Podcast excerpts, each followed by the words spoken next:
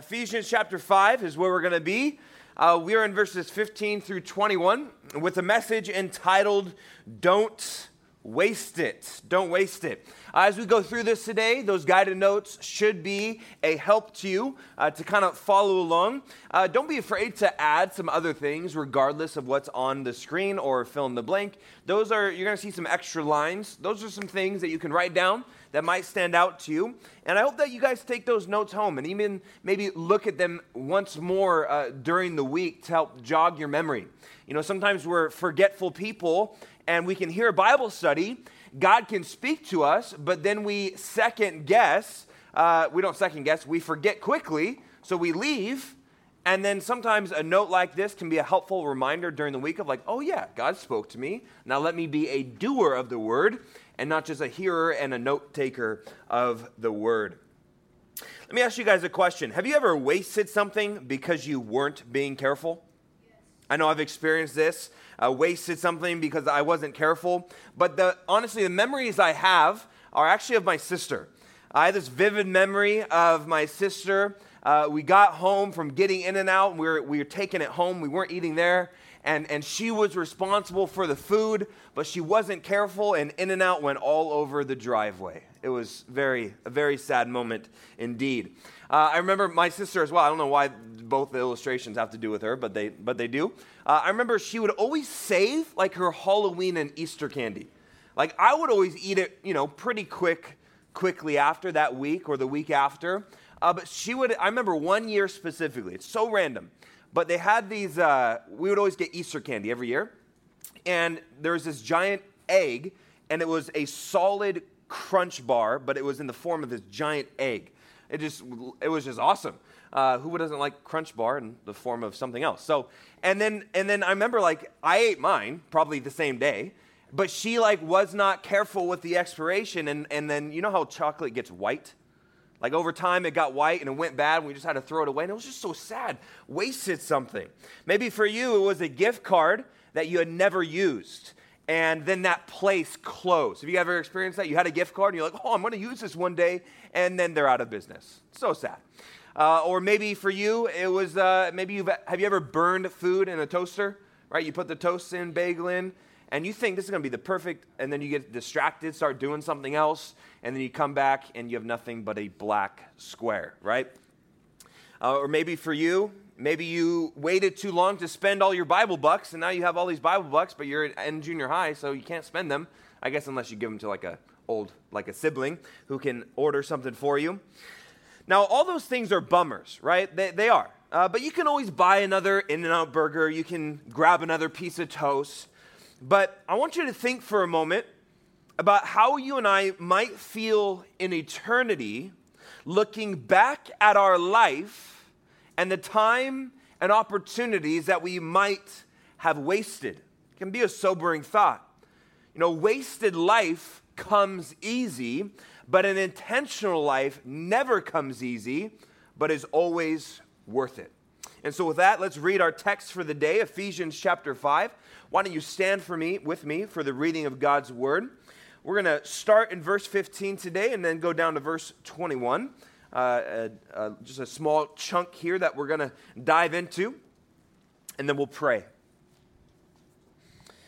The Bible says this Ephesians 5, starting in verse 15 See then that you walk circumspectly, not as fools, but as wise, redeeming the time because the days are evil. Therefore, do not be unwise, but understand what the will of the Lord is. And do not be drunk with wine, in which is dissipation, but be filled with the Spirit, speaking to one another in psalms and hymns and spiritual songs, singing and making melody in your heart to the Lord, giving thanks always for all things to God the Father in the name of our Lord Jesus Christ. Verse 21 submitting to one another in the fear of God. Well, Lord in heaven, we pray that as we open your scriptures today, it would not just be another Sunday, it would not just be another Bible study, but we would allow the Word of God to penetrate our hearts. Lord, we know that it's powerful, living, It's sharp, sharper than any two edged sword, and it's able to divide between joints and marrow, and even in soul and spirit. It's able to get in deep. We just ask that you would get in deep to our hearts. We know that all of us have certain calluses. Lord, we have certain parts of our heart that might be hardened to your spirit. We pray that you break up the fallow ground in our own heart, break up the hard stuff, that we might be moldable, shapeable, that you might do your work in us. And we pray this in Jesus' name. And all God's people said, Amen. Well, you can be seated. Ephesians chapter 5. Well, I first want to point your attention uh, to verses 15 and 16, the first two verses, which is where we find our goal and our motivation. And so, if you're taking notes, which I hope you are, we're going to see our goal in these first couple verses. We're going to see our goal and our motivation. And then with the rest of the message, we're going to get in some practices of how we accomplish this goal. But for now, we see the goal laid out in verse 15 and 16, and that would to be to walk circumspectly and redeem the time. This goal is twofold. There are two sides to the same coin, because both of these things go hand in hand. To walk circumspectly and to redeem the time, they, they are connected. Notice after verse 15, we have a comma and not a period. There's a connection here. It's not a new thought, it's a similar thought. It's two sides of the same coin. And so we're going to look at these things our goal and motivation and, uh, and we're going to see that the goal has these two parts, all right? The first one is that we would walk circumspectly. Now, this is a word that is not commonly used. I didn't hear any of you by the pool table uh, using this word. Well, I've just got to be circumspectly as I begin, circumspect as I begin to, uh, you know, play pool. No, this isn't something we, we, we use in our common language, but it is an English word. And the Greek word that that they translated means to, to be careful. To walk circumspectly is to live mindfully. Really, the best definition would be to be intentional, to be deliberate. And there's even this kind of idea of precision and accuracy and exactness. It's to live in such a way that is not careless, but careful. Last week, we talked about imitating Jesus by walking in love and walking in light. Do you remember that? Well, he kind of uses that term walk once more in this theme uh, of walking, and he adds the word circumspect. Now, sometimes talking about the opposite of a word helps you to understand the word even better. And the opposite of walking circumspectly is to walk obliviously. You guys ever heard of the word oblivious? You know how some people just kind of live oblivious lives. If you don't know, then go to Costco after church and you will know exactly what I'm talking about. Whether it's in the parking lot, whether it's all you're trying to do is get a rotisserie chicken and you get ran by a car. Some people just live in their own world. They live oblivious. They just kind of are not careful, not intentional. Uh, maybe, maybe you're that person. Or maybe you know a person in your life that's just like, man, they just kind of are, are a little, little spacey. You see, this is the opposite. To walk circumspect is to walk and live intentionally. Notice the, even this little addition that he adds. Look at verse 15 in your Bibles. He says, To do this, not as fools, but as wise meaning to live your life obliviously is a foolish thing. To not think about how you're living and just kind of go where the wind takes you is a foolish thing. But to walk circumspectly is wisdom, which means that you need to begin to take ownership of your own life and actions. And I think for you as junior high students, you know, there can be this tendency where you don't have to think about much. Mom tells you what to wear, mom tells you what to eat, Mom tells you where to go. Mom makes sure you know what homework is doing. And your life, because you have this oversight of your parents, which is God given, you can kind of not be super intentional. You just kind of wake up and you're like, I don't even know what's on this, the schedule for the day. And you just kind of, you kind of even today, you just like woke up because mom woke you up and then you got here because mom drove you, all those types of things. Now that's, that's normal, but at some point, you are going to be an adult and at this point, God is beginning to hold you accountable for your own life, which means you need to plan and prepare and think. Right? You are at this age where you need to begin to think for yourself. Your parents have been great. They've taught you, they've molded you, they maybe have shaped you. But listen, on that day that you stand before God one day, your parents will not be next to you. They'll, they might be in heaven, but on that day, we're going to face him personally, which means at some point, there's got to be some transition when you begin to, to leave childhood alone and begin to walk in the man and the woman who God is creating you into.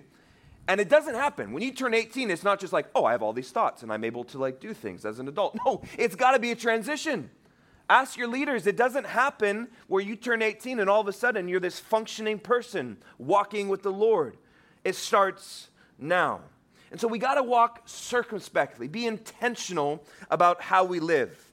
But notice the connection that Paul makes. Not only are we to walk circumspectly, but he makes a connection with time.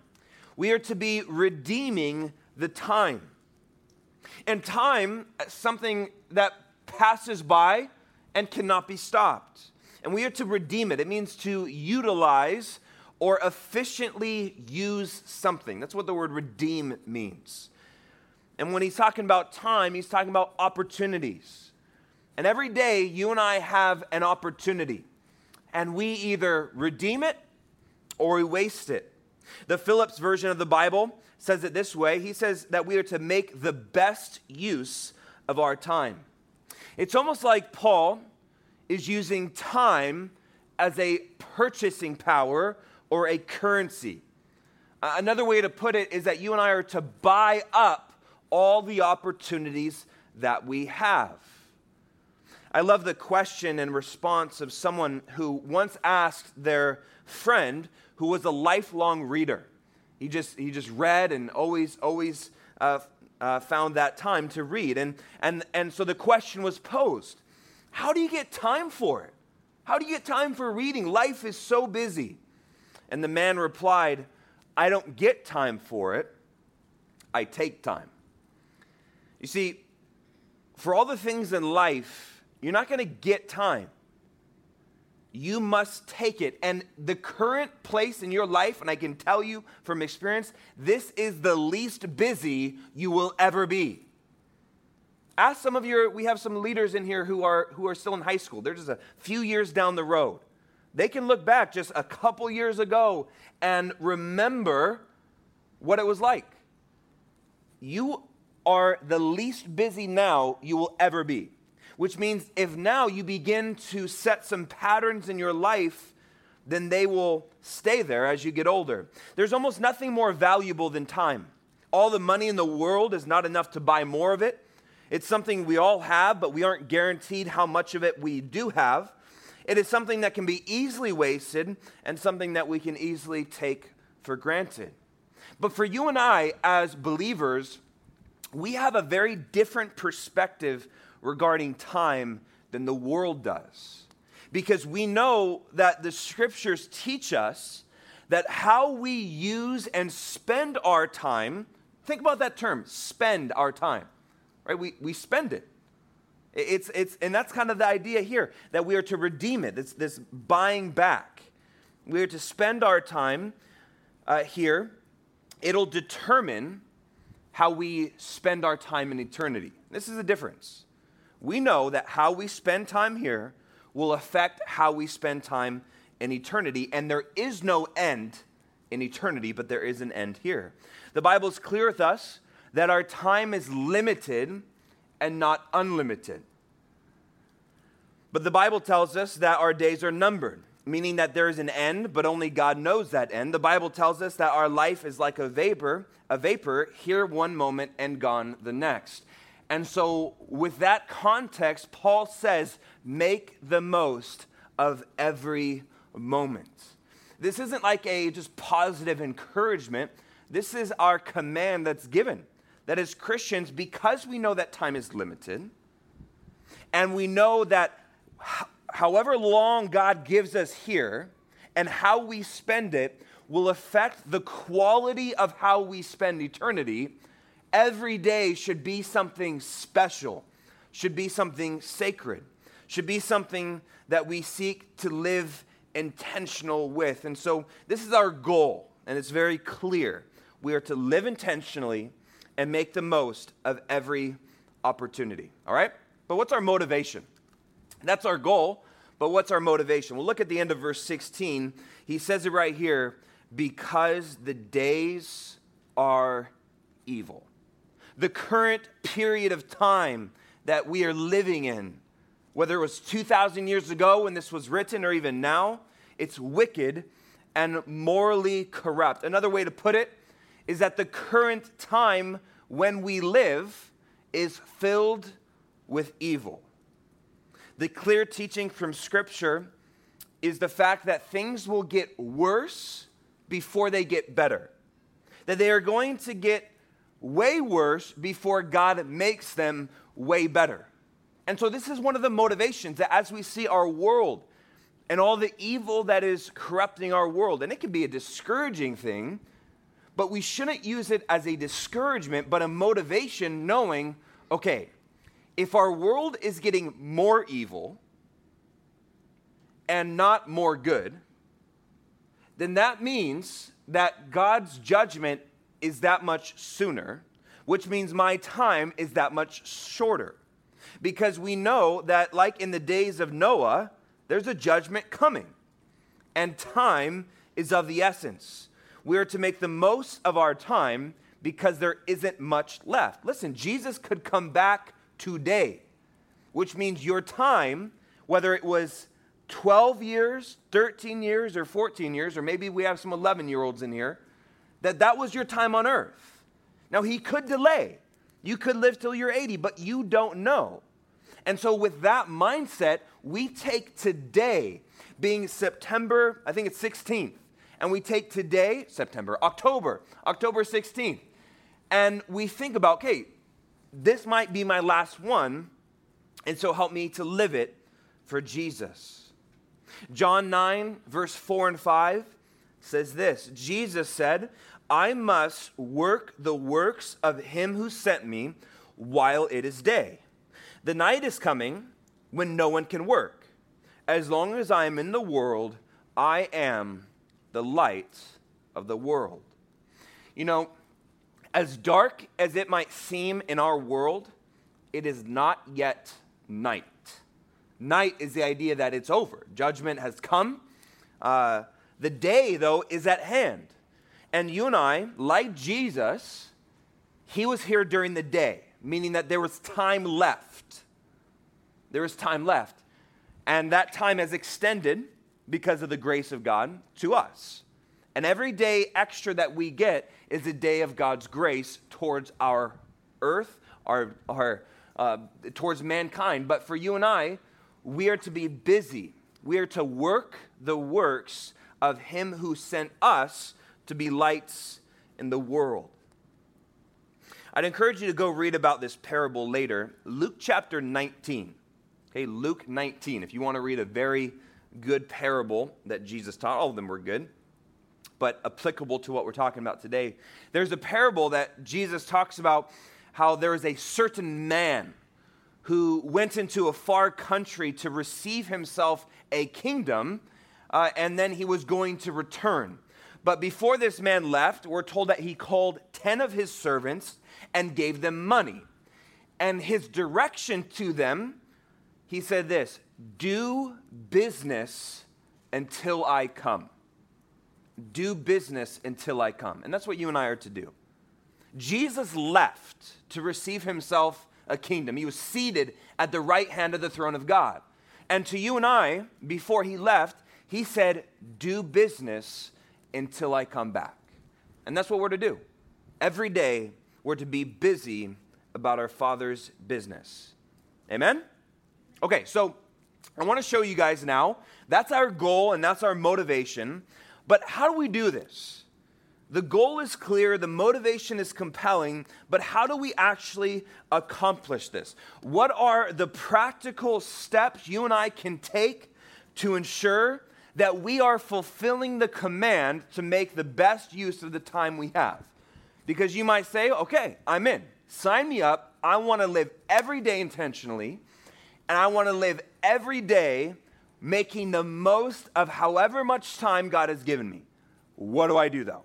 like like today like what do i do if i want to make the most out of october 16th because i don't know if i'm going to make it to the end of the day whether by rapture or by death those things are both possible today and so how do we though live the fullest for jesus well we find the answer to that question in the following verses verses 17 through 21 we find five practices five steps five ways that we can accomplish this goal in our life. Are you guys ready for it? You guys got this? Five ways, five practices to accomplish this goal, okay? You guys ready for number one? Yep. Yes? Okay, Tristan is.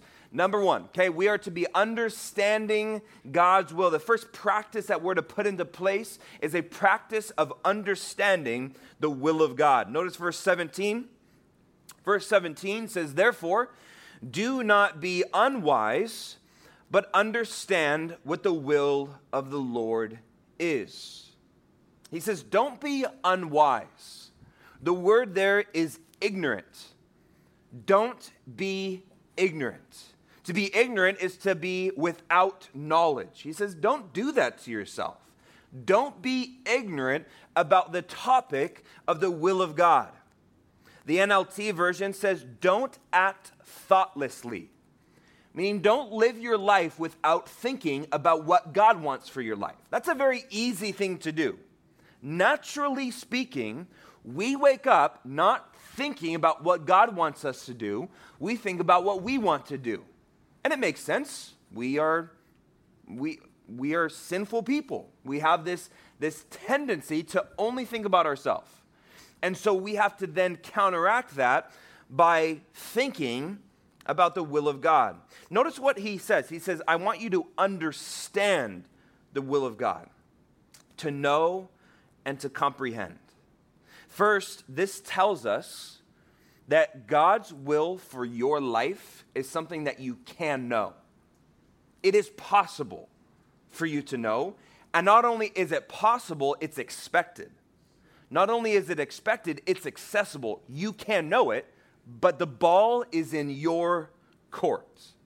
The Amplified Version of the Bible puts it this way understand and firmly grasp what the will of the Lord is. But how do we do that?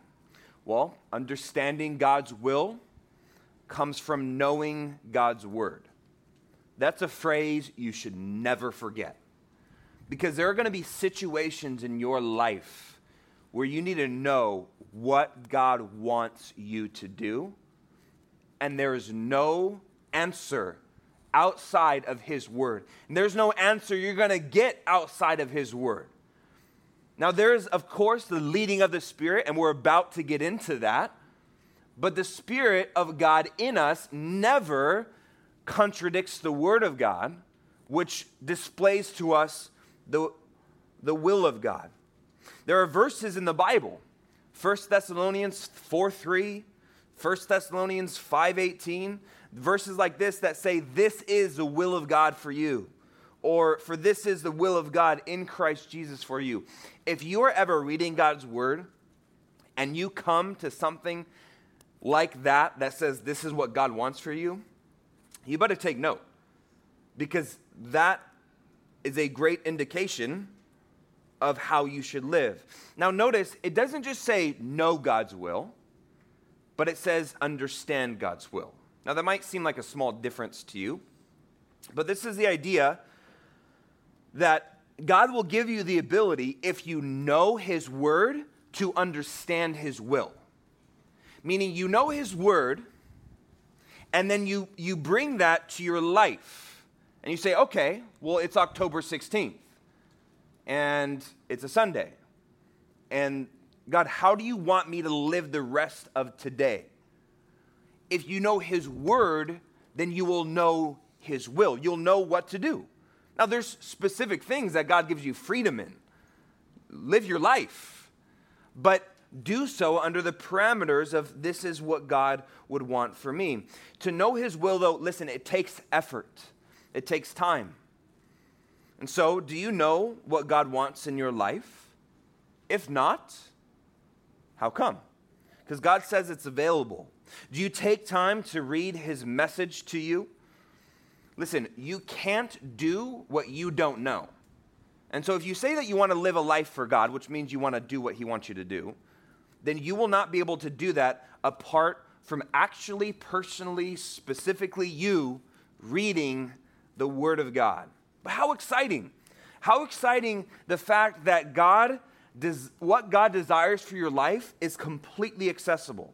You can know what He wants. You don't have to guess at it. Have you ever had to guess what someone else wants? I really don't like that. I, whether, whether it's Christmas, yeah, that's a good one or whether it's like, you, you know, they're like, oh, just order me whatever you think. I don't know. Just tell me what you want. God doesn't play games with us, He doesn't leave it vague. I believe for each one of you, you can know what you ought to do today as you know His Word. Make sense? Number two, the second thing that we're going to practice to accomplish this goal of living intentionally and redeeming our time is we're to be filled with the Spirit of God. Being filled with the Spirit of God, meaning it is not a one time thing. Notice what verse 18 says. It says, And do not be drunk with wine, in which is dissipation or destruction, but be filled with the Spirit. That's all it says. Be filled with the Spirit. It's referring to the Spirit of God. Now, with this one, I'm, I like it because uh, we're given this kind of contrasting illustration uh, to help us understand it better. Well, what does it mean to be filled with the Spirit of God? That's like a big phrase, but what does it mean? Well, we're given what it doesn't mean to understand what it does mean. He says, he says he gives us a do not and he gives us a to do. Okay, so if you're taking notes, we see that he gives us a do not. He says, do not be drunk with wine or alcohol. Why? because of what it leads to. That word dissipation, it means reckless and wasteful living. He says, don't waste your life. He says, being drunk is going to lead to things that you're going to live how you shouldn't. Because alcohol, what it does to someone at that level that it begins to change their mind, which is pretty early on, they begin to do things that if they were in their right mind, they wouldn't do. Naturally, they wouldn't do it. When someone is drunk, they are under the power and the what? The influence of alcohol. So the contrast is to be filled with the Spirit. To be filled with the Spirit is to willingly come under the power and influence of the Spirit of God so that you do not do what you naturally would do. That you don't do what you would do in your sinful mind. You now are under the influence of something, rather, someone else. But it has to be willingly.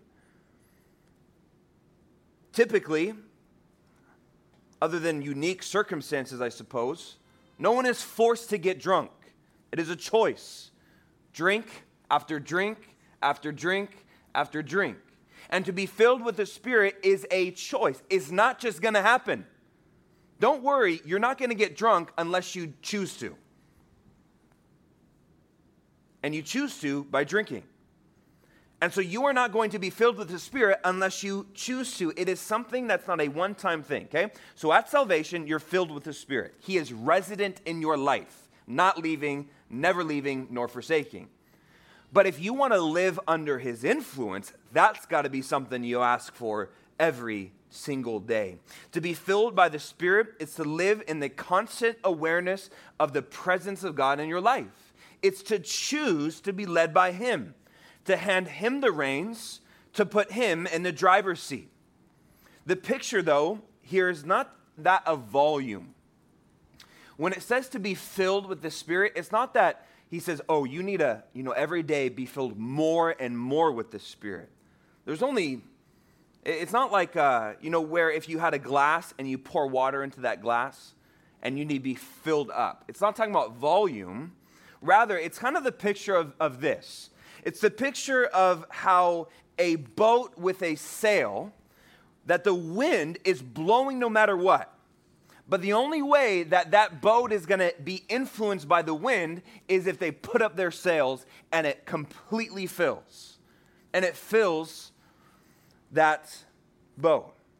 And so you and I are to put up our sails. The Holy Spirit is always blowing, it's always seeking to lead you in the details, of course, using the Word of God. But sometimes we're just kind of out at sea and we're just kind of floating there. Might get a little breeze, but only like this, the mast gets a little bit of influence. But when you put up those sails, now God says, now I can begin to direct you. And so, are your sails up? Are we daily filled with the Spirit? It doesn't happen by default. It's not like breathing. You know, breathing, by this point in your life, you shouldn't have to think about it too much. If you're always thinking about, oh, just make sure you breathe, okay, breathe in, breathe out, then you should probably go to the doctor, okay? Your body has been designed by God to do that without thinking, but to be filled by the Spirit always takes intentionality. So, this daily prayer of ours should look like something along the lines of God, fill me with your spirit. Help me to walk in your ways. I give you absolute permission to work in me, both to will and to do for your good pleasure. Amen. It doesn't have to be a complicated prayer, it has to be an existent prayer. God's not looking for elaborate, long, crazy prayers. It could be a simple prayer when you wake up in the morning God, fill me with your spirit. I want to be under your influence. It could be in a moment where you feel something coming on, whether it's temptation, whether it's anger. God, fill me with your spirit. I don't want to do, I know how I am under, outside of your influence, and I don't want to be there. And so, God, would your spirit influence me? And you better believe God is answering those prayers. Yes?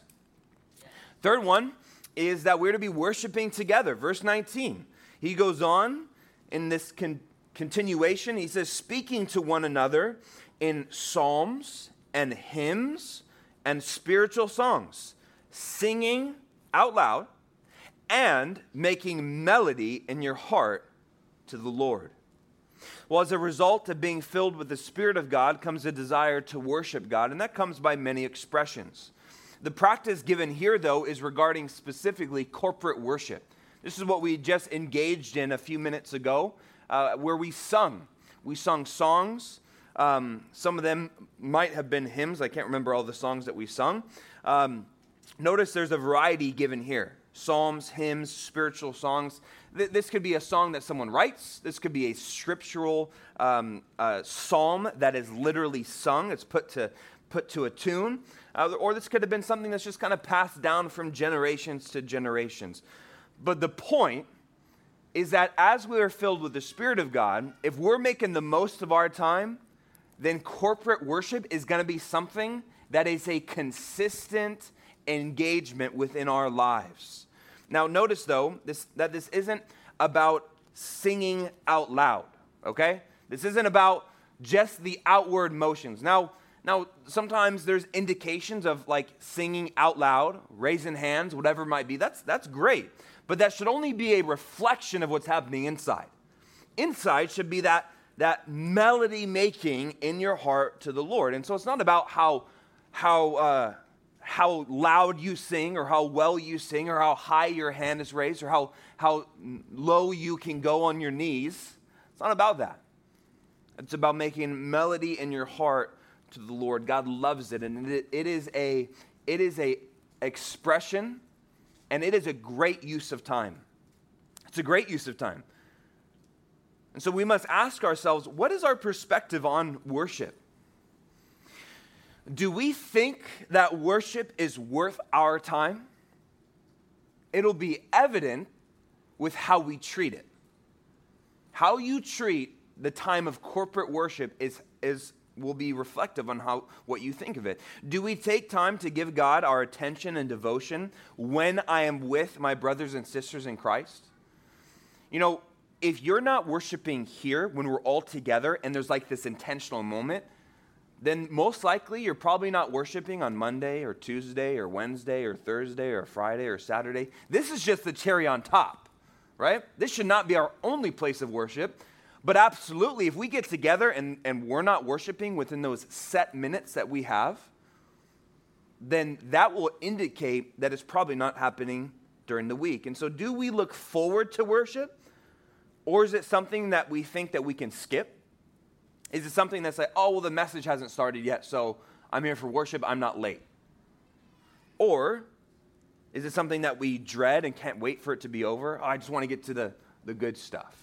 Or I just want to get to after service. Why do we have to do a last song? I just want to want to leave. Or is it something we give attention to?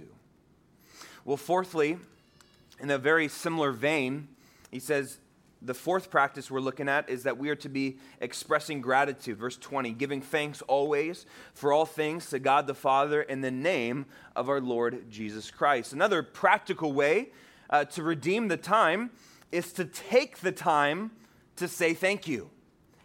And to say thank you to whom credit is due. Not just to say thank you to anyone, but specifically it mentions saying thank you to God. Now, this goes back to living intentionally and thinking about what you have and where it comes from.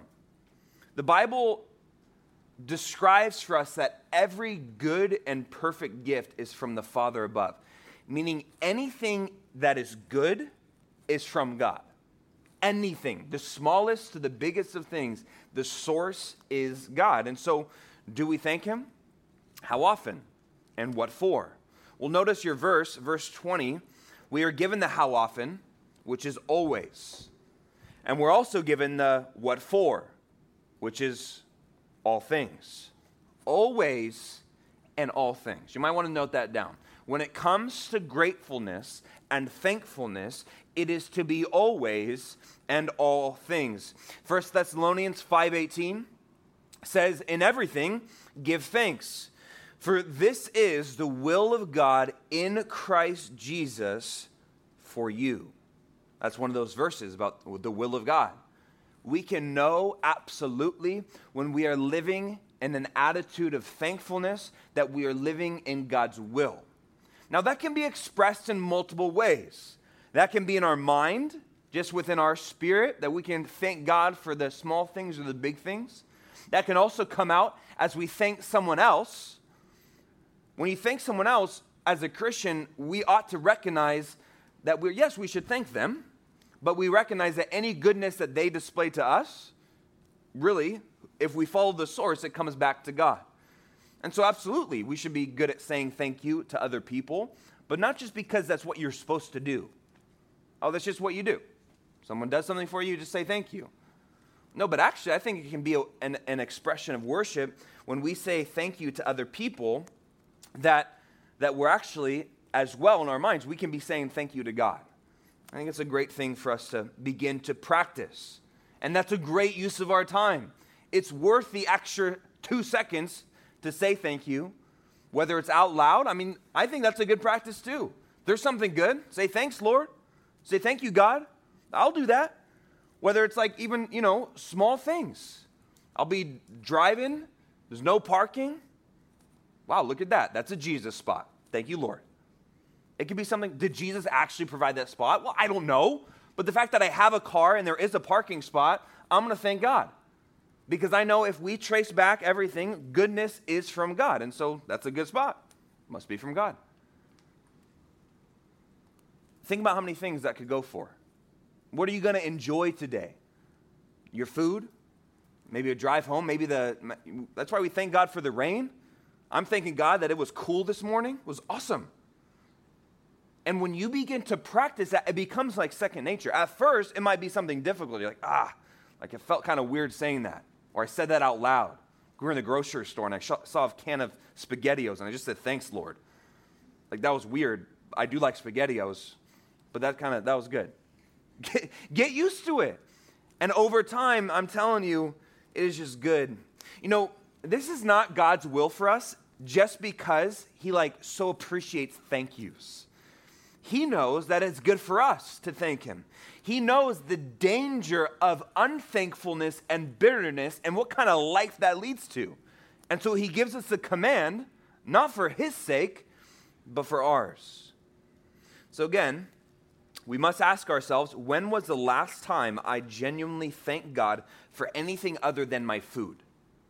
I would, I would think many of your guys' households have taught you, like, thank the Lord for your food. That's a great practice. It's a biblical practice. It's one that we should continue.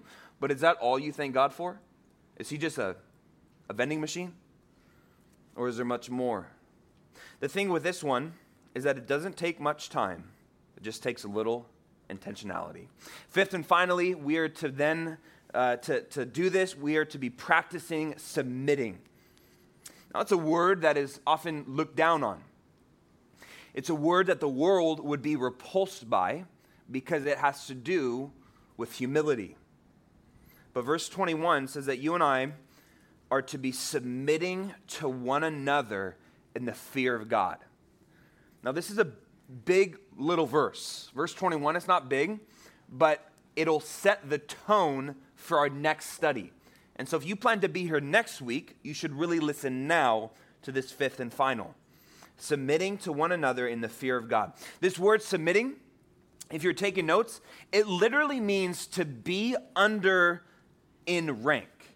To be under in rank. It's actually a military word. It speaks of the way that an army is organized among levels of rank.